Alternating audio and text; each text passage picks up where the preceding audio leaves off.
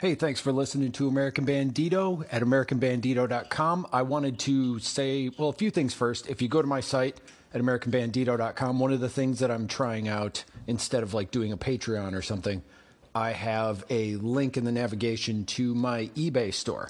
And what I've been doing is selling things. I collect tons of toys. I actually, we just got back from Milwaukee right now, and I bought a bunch of new toys, and I'm going to be posting those soon. And those are going to be available. And uh, selling those is kind of something that's helping support the business that I'm starting this week. As I said on the show last week, I've quit my nine to five job and I am going to try and do art full time. But one of the ways to do that is to bring in other ways to support myself. And one way to do that is to continue to collect toys, have an excuse to do it by going, I'm going to sell them because they're worth something. So, anyway, go to AmericanBandito.com, click on the eBay section, and you can check that out. One of the other things I'm doing too is I'm kind of learning some history about them. So if you go to the blog and videos section at AmericanBandito.com, you can see a show that I started called uh, Pop Culture Roadshow, which is kind of like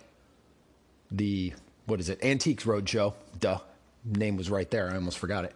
It's like Antiques Roadshow if you just Googled stuff and learned more about it. And I've actually learned some interesting facts about some of the things that I've sold to people. So, AmericanBandito.com, all the in- information's there.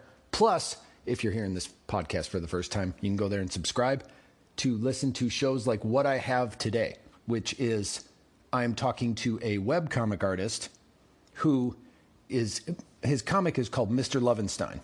And if you go to mrlovenstein.com, you're going to have the same reaction. And I tell him this on the show that everybody has is you're going to say, first, when you hear it, you're like, what's Mr. Lovenstein? I don't know what that is. And then when you look at it, you're going to go, oh, yeah, I've seen that. Basically, everybody knows his comic online, but nobody knows who he is. I decided it was, this is one of those ones, and I've done this a few times where I just want to meet somebody and I'm like, eh, I'm going to give it a chance. And if they never respond, then, you know, nobody's going to know that they didn't respond. He responded we hooked up a time to talk, and it actually, he's a fantastic guy. I, I was so happy. I, I was actually very intimidated beforehand. I was, this is a person who has to deal with very smart, sarcastic people all the time. And I was expecting that, I don't know, I just, I get nervous when I talk to people that I just, I, I know are smarter than I am. And so I was kind of intimidated. But he's a, a great guy. We had a super fun and just interesting conversation. And the best part is, so I don't always mainly focus on people where I live here in Wisconsin, but he actually, we found out in the very beginning, he's from Wisconsin. That was a complete accident. I had no idea. He's from Stevens Point. So, anyway, I don't need to explain the whole interview to you. You can just listen to it now. So, here is the show. On we go. I'm Tom Ray, and this is American Bandito. This episode of the podcast, I get the chance to meet. Hi, I'm JL Westover, and I do the comic strip Mr. Lovenstein.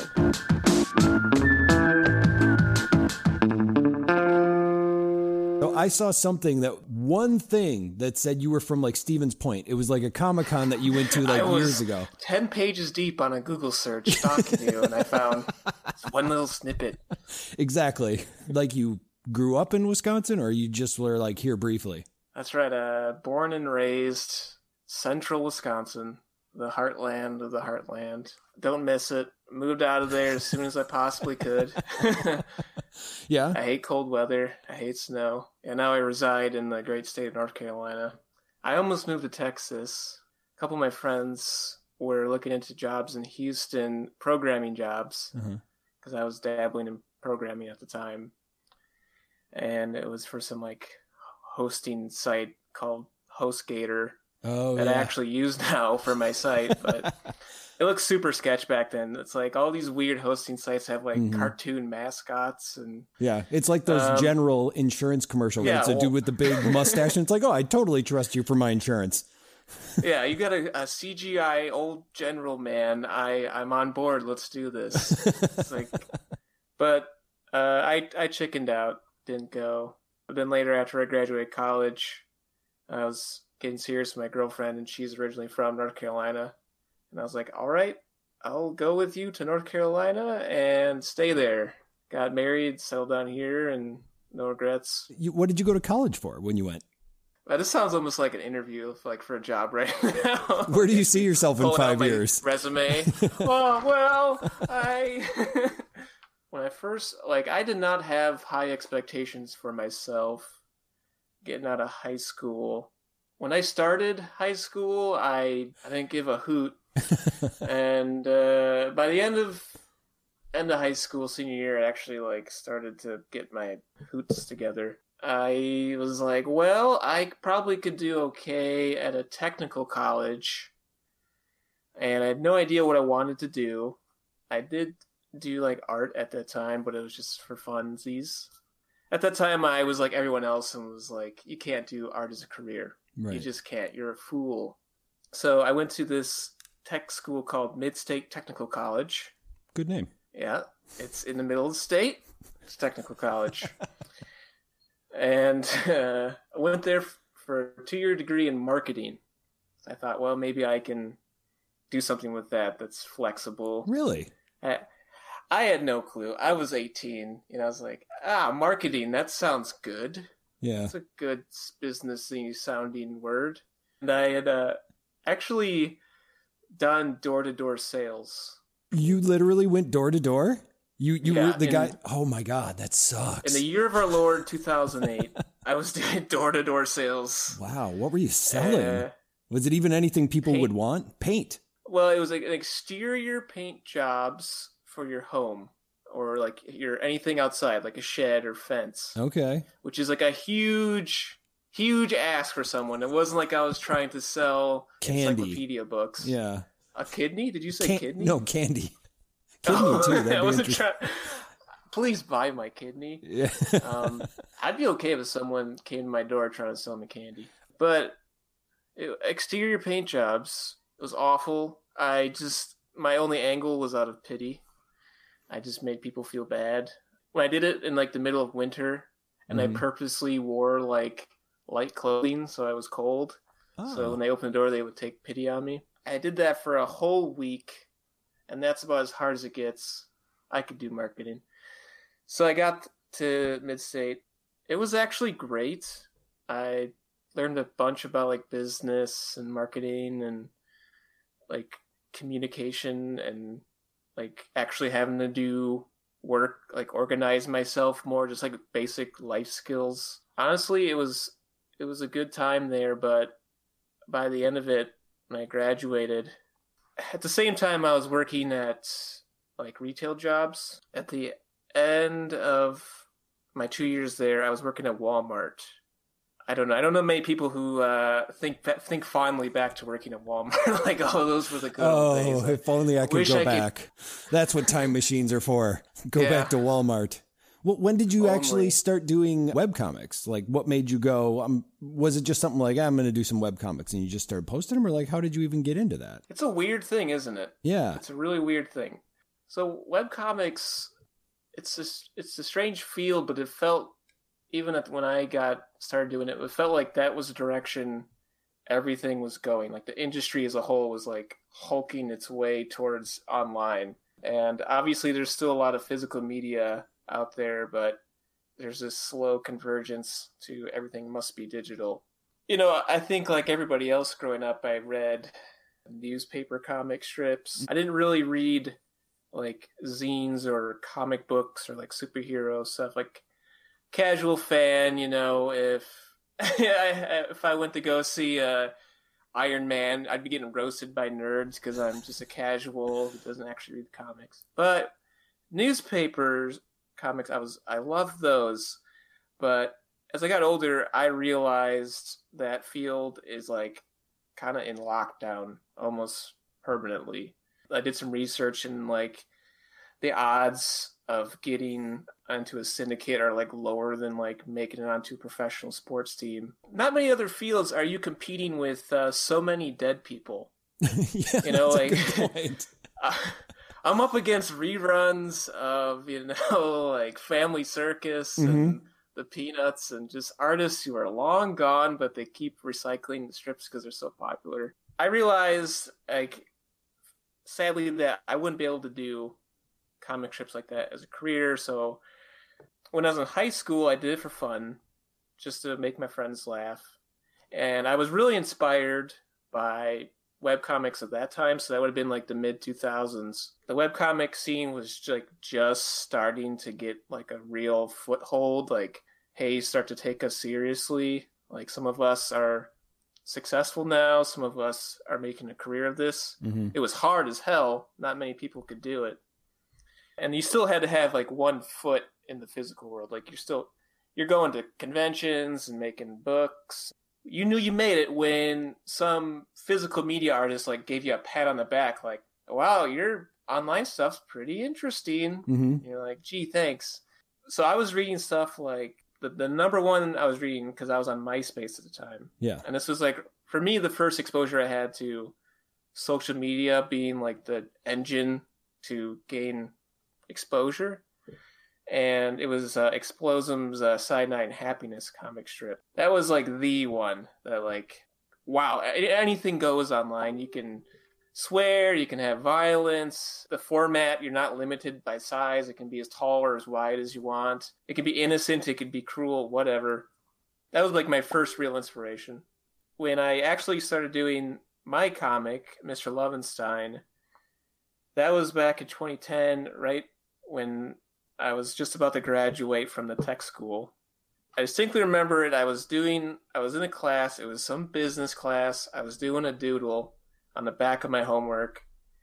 And I made a, I just ended up making a whole comic strip, and I was like, this is all right. this is, this is funny, I guess. And Facebook was around by then. Mm. And so I was like, well, I could post this to Facebook and have my friends see it. You know, I got like 10 likes from my friends and like one encouraging comment. I was like, all right, well, I'll just draw more of these, I guess, and keep posting them on Facebook totally as a hobby. And this was on your personal account. You didn't even. This Just was on my personal account. because they probably didn't no- even have the pages yet. Like I, it took No, them a while to no. do that. Okay. Back then it was still like called like fan pages or and Right. stuff like that. It's, Yes. it was not anywhere where it is now. Twitter was just getting going. I I didn't even understand what Twitter was. So yeah, that was just for my friends.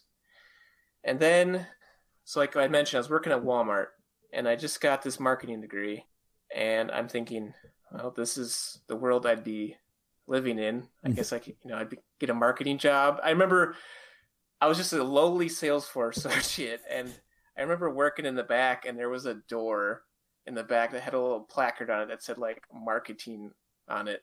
And I was like, oh, so I guess the marketing guy's sitting there, and that's what they do. So I guess I go from being out here to being inside that room.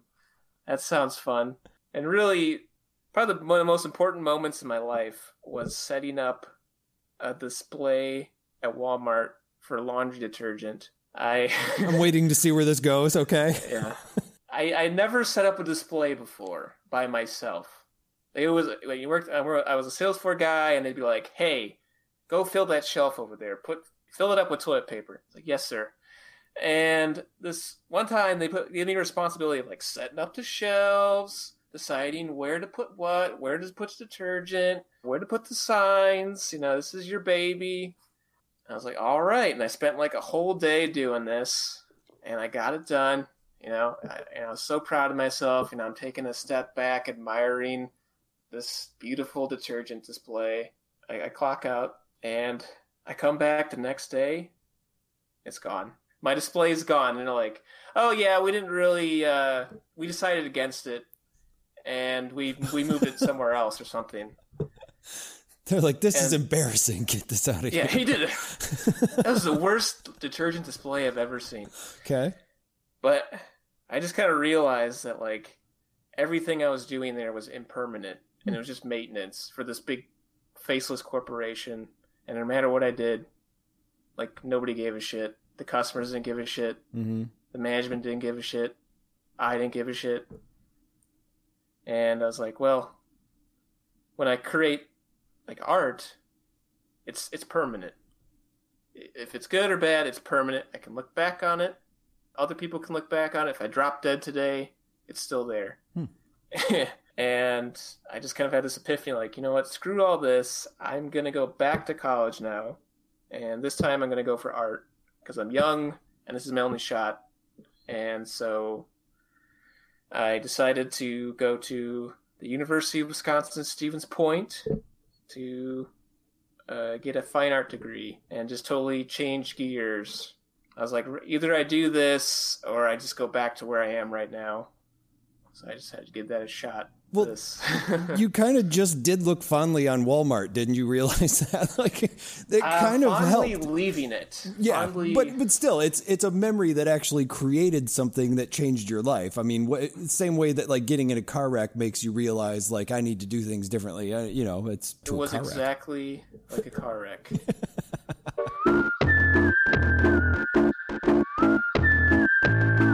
you did a Kickstarter for a book, and yep. first of all, your chili pepper like goal reach thing. Oh man, that cracked me up, especially when you ate the last one. you, yeah, the... you were like you were holding it together, but at the same time, you're like, I, I, have to get through it. You were still making jokes, but then there's you, you, like got all sweaty, and then you ripped your shirt off, and you're like all splotchy underneath. That's right. I was a sweaty little boy. Oh, that was super funny. So that was just to create a book, and now it's just like, well, it's real easy to create a book these days. And that was uh, almost five years ago, and I'd argue it was even pretty easy to make a book then okay. versus before Kickstarter and before so- social media became so ubiquitous. Getting a book published with any hopes of it getting sold to anyone was a terrifying prospect. Like it was a huge investment because you had to pay you had to pay for it up front if you didn't have a publisher. So if you wanted to self-publish, you had to slam down multiple thousands of dollars, like with this hope and faith in yourself that you're gonna come out ahead once you do this, and yeah. not just have all of your furniture made out of your books.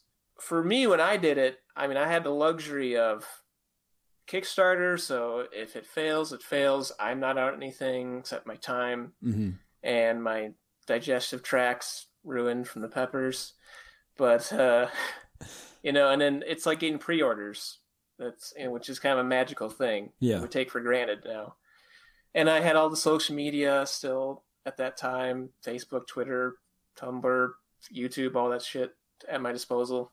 So really, I was lucky to have done it then, and now it's just gotten easier and easier which I couldn't be more happy about for especially online artists. Just being able to just like, if you live in Finland or if you live in Australia or China, whatever, if you like, if you're a fan of my stuff, you can support me and buy my book and you uh, know it's like it's become so global now that you don't have to build up this grassroots movement in your area, which mm-hmm. is very, very, very hard to do. And yeah, I never even attempted it. But how did you build up your audience? I mean, you are, especially even if people, uh, I tell them about you or about your comic, they'll be like, "Oh, I haven't heard of that," and then I'll show them a picture, and it's like one of those actors that you see in something. It's like I know him from something. You know, they see the the comic and they're like, "Oh yeah, I have seen that." You are actually a very popular comic. So how did that come about? Like, was there something that happened, or did it just you just kept doing it and it just kept growing? That is a great analogy. I love that now. I, my comic is like that bald dad that's in like 40 different sitcoms yeah. and movies. It's just like, yeah, he always has, he's, he, that guy always plays the uh, sergeant in the police force. And he's always mad. I don't know his name. Yeah, that, that is the funny thing about being online. Like when I do conventions, I get that all the time where it's like they don't know the name of my comic strip, but they'll stop and uh, they'll see one of my comics, be like, "Hey, I've I've seen that. I've seen that before mm-hmm. on, on Instagram." I get that question a lot, especially from like up and coming artists, where it's like, well, how do you get where you are? And a lot of it is persistence. I mean, I should, I'll say 80% of it is persistence at first. Like, just keep making it, keep making it, keep posting it.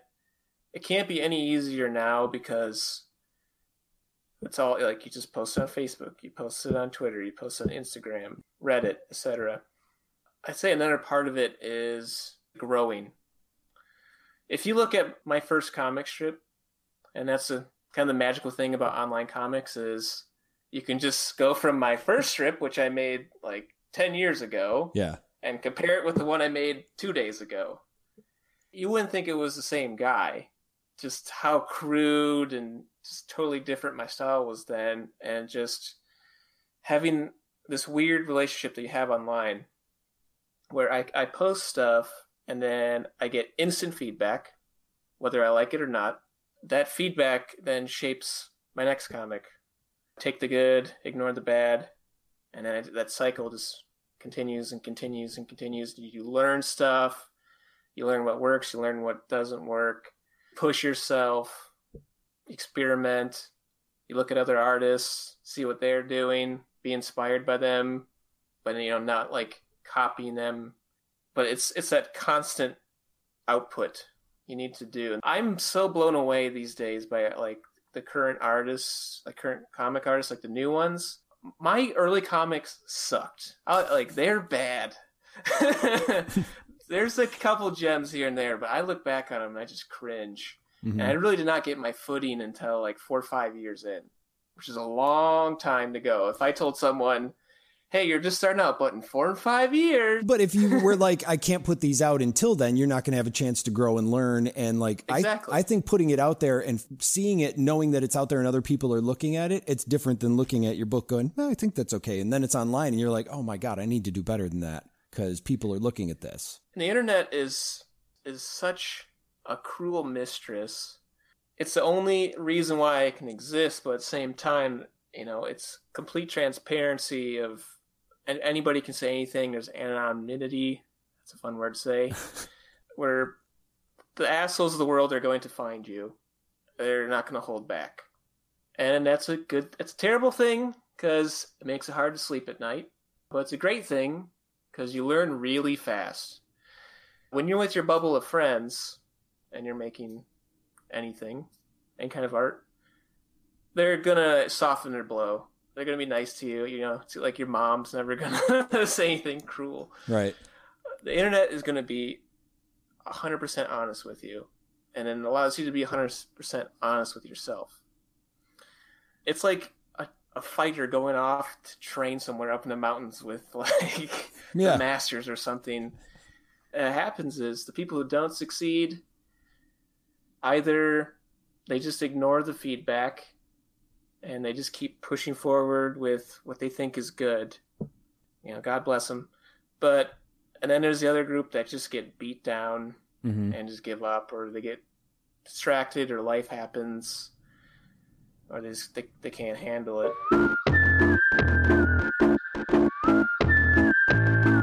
what do you do for for your art like what do you I did the thing where, you know, everybody goes, I'm going to create one thing a day this year. And then I never held to it. I was, there was an Ivan Brunetti book and I was doing the lessons in it going, okay, I'm going to get back into it. I'm going to have him teach me how I can learn how to do comics. In the past, I've done animations and comics and stuff like that, but never really stuck to it. Like I've even had opportunities to do something and just because of my own laziness, like missed like tons of opportunities. And then I just never did anything with it. So anyway, I was like, I'm kind of hunker down. And the first day, and one of the lessons was uh, do four panels of something that happens in your life, anything. Try and find something to tell a story about about your actual life for seven days. And I decided to tell my wife that. And then we found out that day I told her, she told me she had breast cancer. So I didn't know what I was to do. So I just sat and drew a comic about that. And it was really cathartic. Blah. Anyway, so I did that. She's better now. She's, you know, it's, it's, the cancer's gone. We're doing better, but I've been doing the comics since then.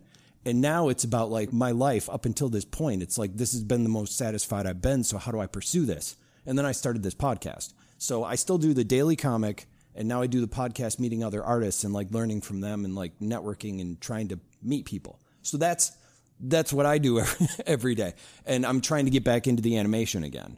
But basically I just do the comic for myself and I mean I literally just try to find something every day that I did that I could draw about. So, but that's what I do uh, every day, and it was strange. I mean, like, what have you had moments where you're like, I should just quit this or do something else? No, I've always believed in myself. That's good. I've always no, I'm just kidding. that, that uh, I was going to say that did sound like maybe you were doing a thing, but I didn't know because if you do believe in yourself, that's awesome. Oh, I mean, show me like if there's one superpower I'd have, it's uh, believe in himself, man. Yeah, the guy. I mean, of course, I've had all sorts of times where I'm just like laying on my floor, staring at my ceiling, just thinking like, ah, maybe this wasn't it. Mm-hmm. Maybe mm. this was a bad idea. and I just convinced myself that I'm actually good at this. Yeah.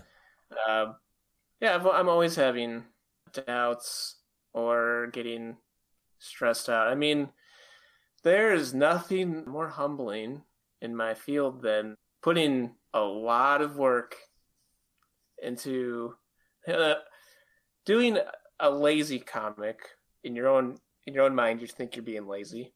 It's a real quickie. Does great. Then you do one that's like, all right, now do let's get let's get down to business. Let's be for real this one's going to be awesome. put a, sh- a ton of work into it. You think it's a banger. You put it out, totally bombs. Mm-hmm. And then I'm like, I don't know what's good anymore. I don't know what's funny anymore. I just, why did I spend all that time doing that? But I always come back to it. It's, that's this weird relationship that I built up because of that persistence like when I when I first started doing my comic strip, I mean it was a hobby for four four years, and my rule for myself was Monday, Wednesday, Friday. Okay. You will have a comic strip on your website, no matter what.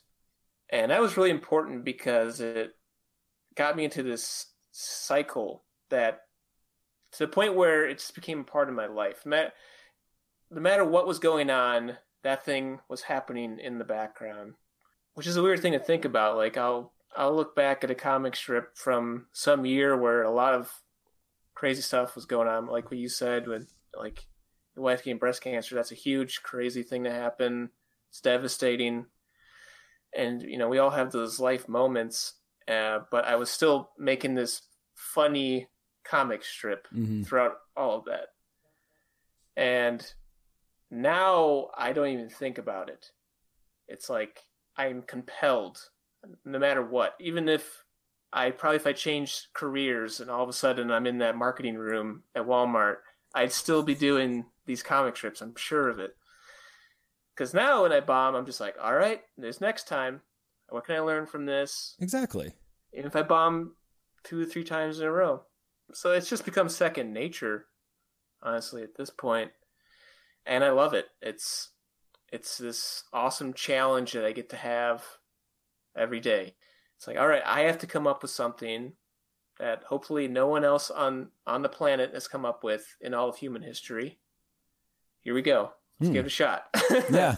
Probably won't, but let's give it a shot. See what happens. I keep picturing in my head when you now that you've talked about that marketing door at Walmart, I'm just trying to imagine like what you saw was behind that door in your own mind. I keep picturing like you know you hear the oh you know and they're like unicorns and stuff just jumping around. I think I pictured like three guys sitting at a table crying or something, just like oh god. And you're like, if only I could get in there. Oh god. it wasn't really like a glowing door though. It was more of like I guess that's the final destination. Okay, so it was actually like a you didn't see it as like a if only I could get in there. It was like, oh my god, that's all I have to look forward to right now. Exactly. Okay, I guess I was yeah. taking it the other way. Like they've it like that's I, that's nice that you saw that in a positive light. I did. It says something about you. More of the show after this break.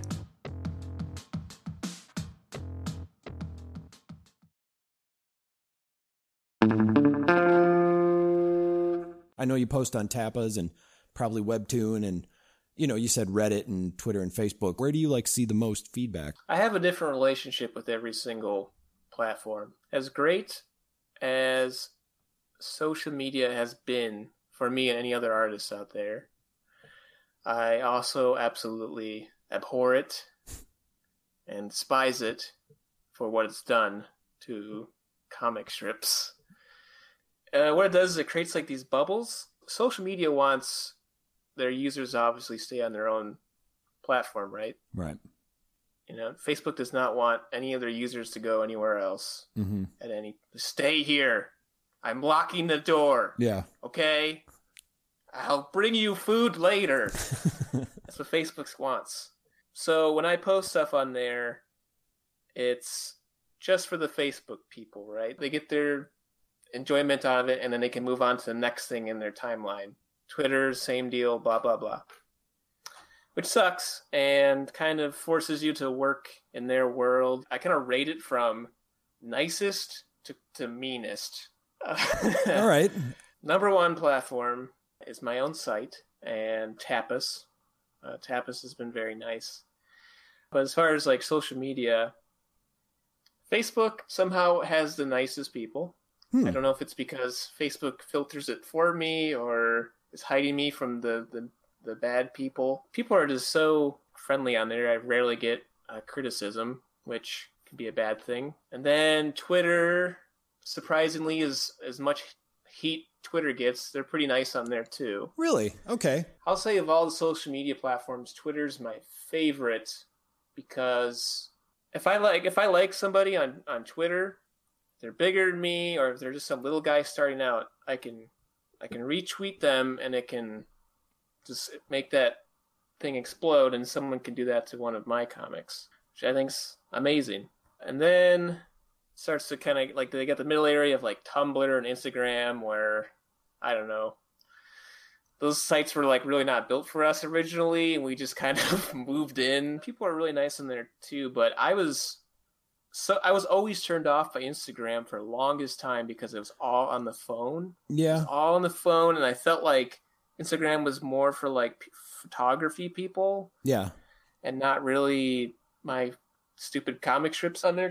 Uh, but what forced my hand, besides Instagram just becoming super popular, was there was a guy or gal on there who pretty much was pretending to be me on Instagram. Oh yeah. So there's right now there's two uh, Mr. Lovenstein Instagram. There's mine, which doesn't have a dot after Mr. And then there's another one that does. And that person got there first and just ha- grew this huge following on there just by posting my comics. Uh-huh. And everybody thought it was me. Everybody did. And did they pretend to be you? I don't know. It seems like all that he he or she did was just post my comics and nothing else. Never responded or didn't uh, make it. Okay. Who knows? I mean, they could have been doing. They could have been sliding into some DMs. Mm-hmm. I don't know. Hopefully not. For a long time, I was like, okay, this is weird, but kind of uh, doing my work for me. Yeah. I mean, it's sort of flattering. It's one of those where it's like, that's really cool. And at the same time, is it, is this bad? It was just weird. Mm-hmm. It was just weird, and like knowing that deep down that I had no control over it, and at any moment, this person could just post something super racist or sexist. Right. Yeah. uh, and there was nothing I could do. I was convinced by like other artists to be like, "Hmm, you should, you should probably do something. Uh-huh. Like, all right, so I had two options. It was either like somehow get control of that guy's account, which seemed very hard, or just make my own and try to catch up, which is what I did. Uh, which was a wild ride, and people being like, "Are you the real guy or are you the fake guy?" And I'm like, "I don't know." Have you ever looked into getting a verified account? Oh, I tried, and Oh, you did? Instagram just was like double middle fingers, like Yeah. no, buddy. I was like sending photos of like my driver's license, you know, like I, was- I Really? felt like I'd lost my identity. I got the weirdest relationship with Reddit. So many of my uh, readers came from there. I get so much exposure on there. It's a great platform because it's nice and neutral. Doesn't matter how big or small you are Mm-hmm. uh, you can you can make it big. But the commenters on there, Jesus Christ, just, they will say it. They will Yeah. they will call you the worst things you couldn't have even thought of. It's just funny to me how angry people can get about a silly comic strip. Yeah. You know, it's just like I'm trying to picture someone reading the newspaper and they just read Hagar the Horrible and are just like, I don't believe this. This is so bad. Oh, I'm gonna find this guy and I'm gonna tell him how much he fucking sucks. Yeah. Those guys didn't have to worry about that, but it's just it's it's, it's hilarious how much rage can be conjured because uh, they didn't think your, your uh, comic was funny. That is the difference with webcomics too. Webcomics are they ride that line. They ride the line of like super supportive community and everybody going, "You're doing great," and your drawing's improving, and you know, especially yeah. if you're starting out. And then the other side of people going, "This isn't funny. You're not funny. This sucks." You know, like it, I've experienced both of those things. More on the positive side, and that does exist. And it's weird. There aren't many other art forms that you would put online that do that. Actually, I don't know if there are. I guess I've never experienced it. I, I don't know. I feel like nowadays maybe that's the case for all. Yeah. You, know, you do like a painting, and there's just one guy who's like, "Fuck this painting. Fuck you. I, you don't know how to flip over a table. A lilac bush to save your life. It's supposed to be mauve, not red. Lame. like this is so cliche. You know, I'm be. I feel like almost like a crybaby when I when I complain about it too, because it's just like the end of the day, it's just an online comment. it's like I, you know, I think about like people who perform live, stand-up comedians, mm-hmm. musicians. I can cry all day about this mean comment, but I'll never have to get really face to face with someone who hates my guts or throws a beer bottle at me. It's one of those things where it's like you could have so many people following you, thousands of people following you, and then one person says something, and that's the one thing you hear. And that's yes it's one of the things I really want to try and get over. And I want to be one of those guys that go, ah, I don't even hear those anymore. You do. It's true. Two things will happen if you post long enough. One thing is you just you get a thick skin. Mm-hmm. You just like you realize that those people need you to react to them, or they're just shouting into the abyss. It's you realize just how small they're being, and you can just move on. Mm-hmm. And secondly, you learn to appreciate your audience for you know for how kind and wonderful and supportive they yeah. are and you don't take it for granted. Like you said you know for every 100 people who shower you in praise it just takes the one jerk to just wash it all away. Mm-hmm. and that's the thing that sticks in your head for the rest of the day. Yeah i hate that. I mean it happens to all of us with everything. I mean it's true any field. You could be working an office job and you're having a great day, and then someone comments on the way you tied your tie, and then you're like sitting at your desk, like, oh, God. Bill over in accounting is being a jerk.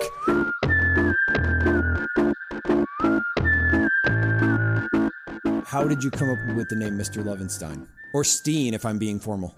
I take either pronunciation. Well, here, you know, the funny thing about naming anything, like a, a comic strip or a band, your comedy troupe, at some point you have to stick with it. And you start when you're young, and then you just keep going, and you're kind of trapped. My relationship with my comic name is like the same I have with my first email address. I was just going to make that comment. you know, it's like I was 12, I was trying to be cool, and uh, now uh, when I have to like send out a formal uh, email to someone, like, yep, and this is the thing you send it to. The, the the thing that I was obsessed with when I when I wanted to name it was, wouldn't it be funny if I gave it an actual name, like it was its own entity, it was its own person. It wasn't a character in the comic. It was the thing itself. Oh, yeah. It, you know, it's kind of like bands that are like like Pink Floyd, and it's like, well, who's who's Pink Floyd? It's the name of the band. Yeah. I, with that in mind, at the time, I had been doing web design. As I actually was a web manager for a time, and so I was pretty used to like building sites and getting the URLs and stuff. And I knew if I didn't pick a weird URL, it would cost an arm and a leg to get it. So I was like, well, if I make something really stupid, it will, it will be really cheap. So those two things. It's got to be a name of the comic, and it's like a person, and it's got to be really weird so the URL is cheap. This is a terrible way to go about this. so the, my first idea was, so I was 20 years old at the time. I'm driving around. I see the street sign that's that says Lovewood, and I laugh to myself because I'm immature. Yeah. Still am. And I was like, that's a funny name. Uh, what if I had a comic called Doctor Lovewood? I go, I look it up. Oh, someone already has that URL. Really? Okay. Oh wow. Nope, not gonna even try because I want that URL. Uh, so then I was like, oh, about Mr. Lovewood. It's like, look it up. Nope, taken as well. Damn. Wow. I now I'm for some reason dead set on this this name, Mr. Lovewood. And one day I just happened to be I, I'm I'm trying to come up with ideas, and I like I am reading the Wikipedia page for Frankenstein, the book.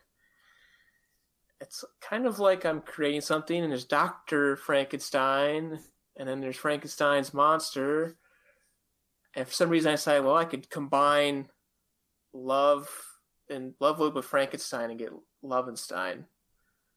Just kept the Mister on there. Mhm. I don't know. At that point, it just stuck. It's like there's no way. There's no way. And I check. I'm in the clear. MrLovenstein.com. no one's got it, baby. I'm in the clear. Yeah. And I was so pleased with myself that I finally got this this name. I loved how stupid and goofy it sounded. You know, hindsight's twenty twenty, and I think back to it now. I'm like, okay, why did you pick this name? There's there's a Mister in there, so that's weird. And you put like a dot after Mister, which could mess up my URL. It's hard to spell Lovenstein. It's a long name. It's gonna get mispronounced all the time.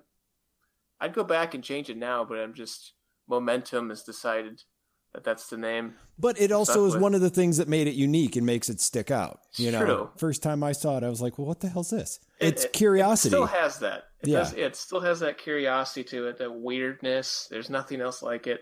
Yeah, that's that's the terrible tale of uh, Mr. Lovenstein's monster. One of the things you did that's actually kind of genius, actually kind of true, is the how to make a webcomic part one video that you did. I That love was that. a while ago now. It was, and you were very young, but at the same time, you're talking like this is what you think of to do it. You're really just kind of randomly saying things. And the best part is at the end, you go, ah, but I'm just kidding you. And it's like, I'll show you how I actually do the comics in part two. And then you never made a part two. I had the dumbest obsession with making a part one of something and then never making a part two. I don't what was wrong with me at that time, but I did that so many times. I thought that was kind of genius. One of the other things that he does besides the comic is he created a game called Snollygoster. How did you get started doing that? Snollygoster. I just the the name's the thing has to be really hard to spell Mhm. and be really weird. I You were like, this worked once before. yeah, exactly. Yeah, that one is like a, such a weird side project for me. Okay, so weird thing about webcomics.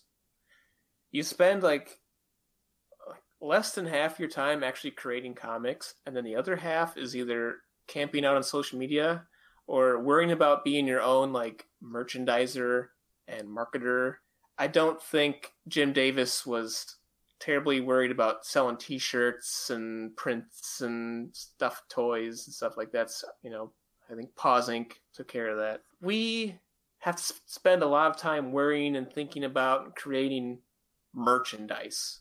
Like what looks good on a t-shirt. And for some reason what ended up happening, I, I'm I'm gonna blame this on uh, the oatmeal by Matthew Inman. Mm-hmm. He did the Exploding Kittens. I'm sure there was people before him, but he was like that first like comic artist that had like this crossover into doing a card game.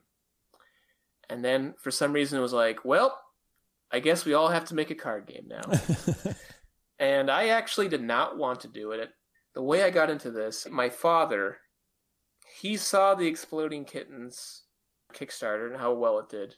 He's a tinkerer and loves getting into projects and stuff. And he's like, I could do that. I could make my own successful card game. My father, who's never made a card game or any kind of game in his life, he, he truly believed it, and he so he starts dicking around with this, and then he starts like being like, "Hey, look at this! Uh, you wanna, you know, maybe uh, work with me on this? It'd be fun, you know." And I'm like, "No, no, no, no! I don't want to work on a card game. I don't know how to make games." And just over like course of a year, he just like wore me down, and would just he just kept bringing it up, and he'd be like, "Well, we'll just uh, practice with me. I just need someone to test this with." I'd play it, and I can't, I couldn't stop myself with the gears. It's like turn where I was like, "Well, maybe if you did this, the game would be better." And then two next two hours are us going like, "Well, okay." We can't have that happen because then the player would be too powerful, and that's pretty much what led to us making a game. Was just my dad roping me in, and then my brother got involved at some point, so it just became this family affair. It became predetermined that I was going to do all the art. Mm-hmm. of course, yeah. I told myself, all right, if I'm going to make a card game, as someone who does not know how to make a card game, it's going to at least be something that I would like to play. I'm a big fan of games that have hidden roles, and you have to lie a little bit and bluff and all those kind of things. Like I don't know if you've ever played those party games like Werewolf or Mafia. That's how I want this game to be. As long as I like this game, I'll do it. And then, over the course of like two years, we slowly put this thing together. And I will tell you, making a game is one of the hardest things you'll ever do in your life. I would imagine, yeah. I already knew it was hard, and I still underestimated it. All the facets that go into it, just the artwork, working in a physical medium, which is very hard, knowing that this thing is going to fit nicely on a on a card, making rules, making it fun, figuring out how you're going to market this thing. Uh, it's a lot easier to market a book because my comics are in there. Hey, you read my comics online? Would you like to read in the book? This with a card game, it's like, hey, you read my comics online? Would you like to play a card game that has nothing to do with my comics? uh, it just very slowly came to be and I reluctantly became a part of it. Learned how to do so many things. Yeah, I would bet. Form an LLC and a business and wow. figure out how to do global distribution. Like all the boring shit that you don't want to have to worry about. But it's good to know. Uh, it's just like getting insurance. Eventually, you realize, like, yeah, yeah, I should probably have this. I probably will fall. It was a wild ride well, it's probably still the most challenging thing I've ever done. Hmm. The Kickstarter was such a colossal effort. I made like an animated video that I voiced over myself for the Kickstarter and did all the promotional stuff for it. It was a success. I'm we were very lucky. I'm very thankful for everyone who supported that thing.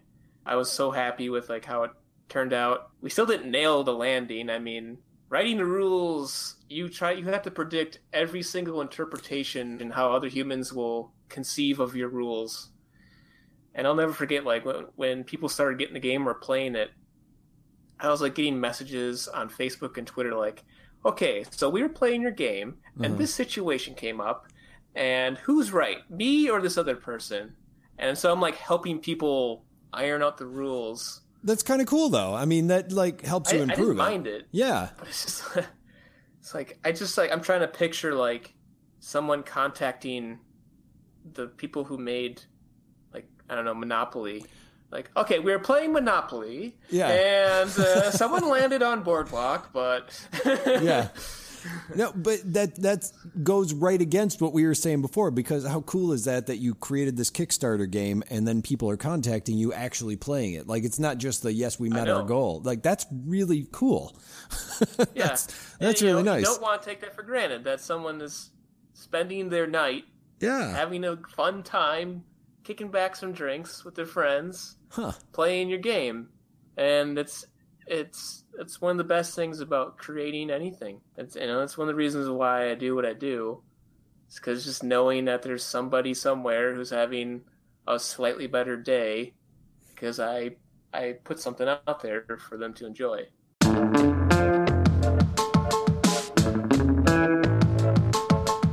If you'd like to learn more about JL Westover, you can visit his website at mrlovenstein.com. And if you're hearing this podcast for the first time, you can subscribe to it on Spotify, Apple Podcasts, or wherever you get your podcasts.